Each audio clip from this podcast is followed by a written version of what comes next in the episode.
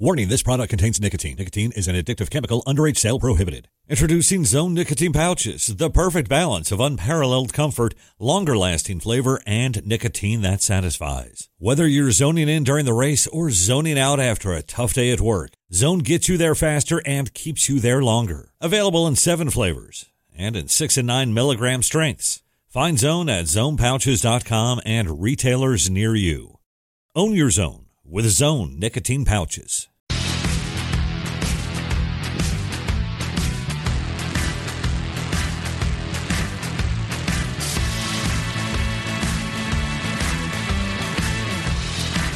Welcome to MRN Crew Call. We're here at Chip Ganassi Racing. We have the pleasure of speaking with pit crew coaches Shaun Peet and Mike Metcalf. We just finished at Daytona. We have Las Vegas, California, and Phoenix coming up, and that takes an extreme toll on any well oiled race team. Stay tuned because you're going to want to hear what we have to talk about. Sir, are you aware you were going 40 miles an hour? This is a residential area. Sure, but I'm on my lawnmower. Wait, am I getting a ticket? No, I've just never seen anyone top 9 miles an hour on one of those bad boys. And mow their entire lawn in 30 seconds? What got into you? Well, it did fuel up at Sunoco this morning. Sunoco, we know how to fuel peak performance. We've been doing it for American racing for over 50 years. Fuel your best. Welcome back. MRN is at Chip Ganassi Racing. I have the pleasure of being joined by Mike Metcalf and Shaun Peet, pit crew coaches for Chip Ganassi Racing. Guys, we just finished up with Daytona. We have uh, Las Vegas, California, and ISM, I mean, Phoenix Raceway coming up, right? That is the West Coast swing. Is there anything you guys do in particular differently than you normally do to prepare for this type of uh, West Coast swing that we're about to embark on? we really try to manage reps, manage the load because there's just so much with the travel. Um, you know, you're changing time zones.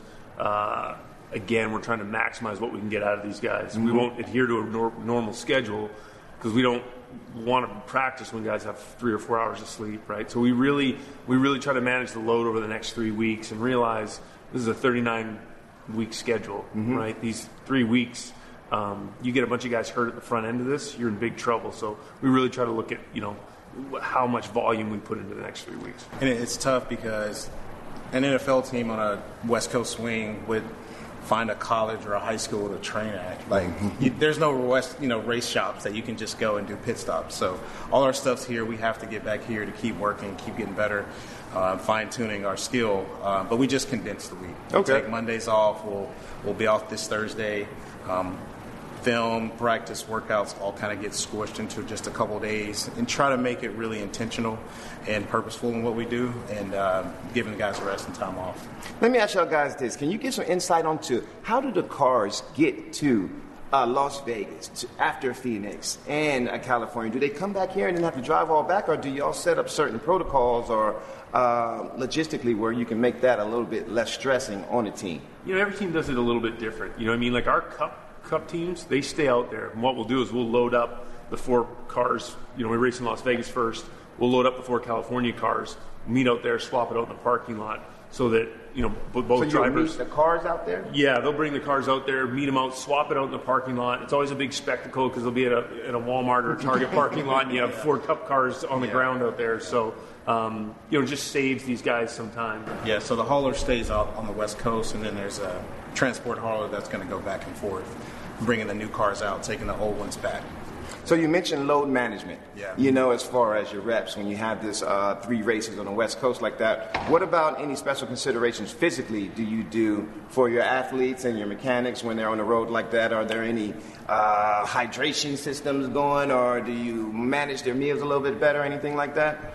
We've couple things we've been doing lately. We, we had a big diet focus to start the year, so it's not going to change so much, but um, just little things like having a blender at the racetrack, which we've never done before, so guys can get smoothies and, and hydrate, um, get electrolytes, things like that. Um, we've got um, some workout ton of mm-hmm. stuff scheduled, so flying out a little bit earlier than normal and then getting a workout in. Because when you're going back and forth, those five hours that you're sitting on a plane, you know, it's hard to get up and want yes. to do anything. So it's hard to go from a five-hour flight to just go right into working and expect you to be good, right? Yes. So going a day early, getting a light workout in, kind of resetting your system, getting your blood flowing, and then going into the weekend seems to work better for us.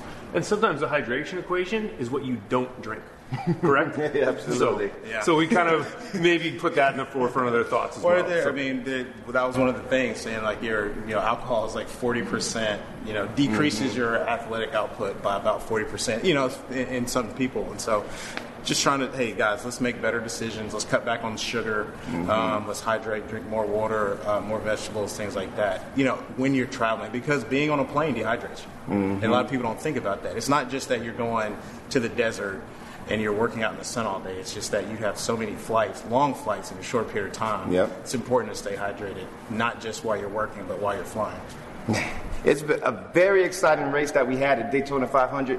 Emotional, drama-filled prayers go out to our Rocket Man. You know, it's good to hear that announcement come out saying that no life-threatening injuries were there, but at the same time, it is very serious. But you know, this is the sport that we're a part of. Very emotional. At the same time, you have to get ready and get ready for Vegas, Right. Phoenix, Yeah. and uh, I, I say it all out of order. What is it? Phoenix. Phoenix, Yep. uh, Vegas. no, you're right. California. Vegas, California, Phoenix. Yeah. So I mean, you know, it doesn't stop, but it, it does add perspective to what we do. It's a dangerous thing, an exciting thing, and we're very fortunate, right? Yeah, it, it, it does add perspective. You know what I mean? And we started practice off, you know, and, and you, you can't kind of go on without mentioning it or making reference to it.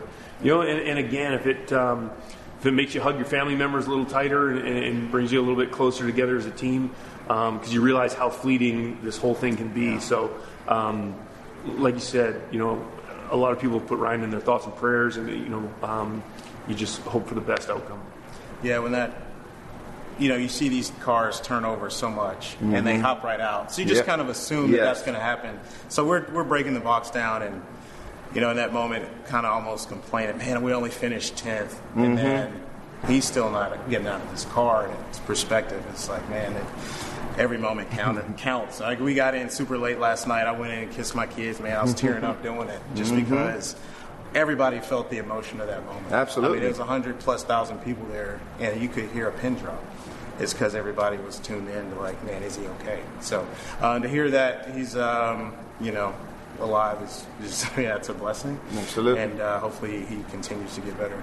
We guys on you guys on the pit crew, but these drivers are in a dangerous situation as well, you know, and we put a lot of attention here on crew call on the pit crew, but these drivers are getting in these cars, strapping themselves up, and they're going really, really fast. So, with that being said, guys, you know, um, good luck on you guys um, in this West Coast spring.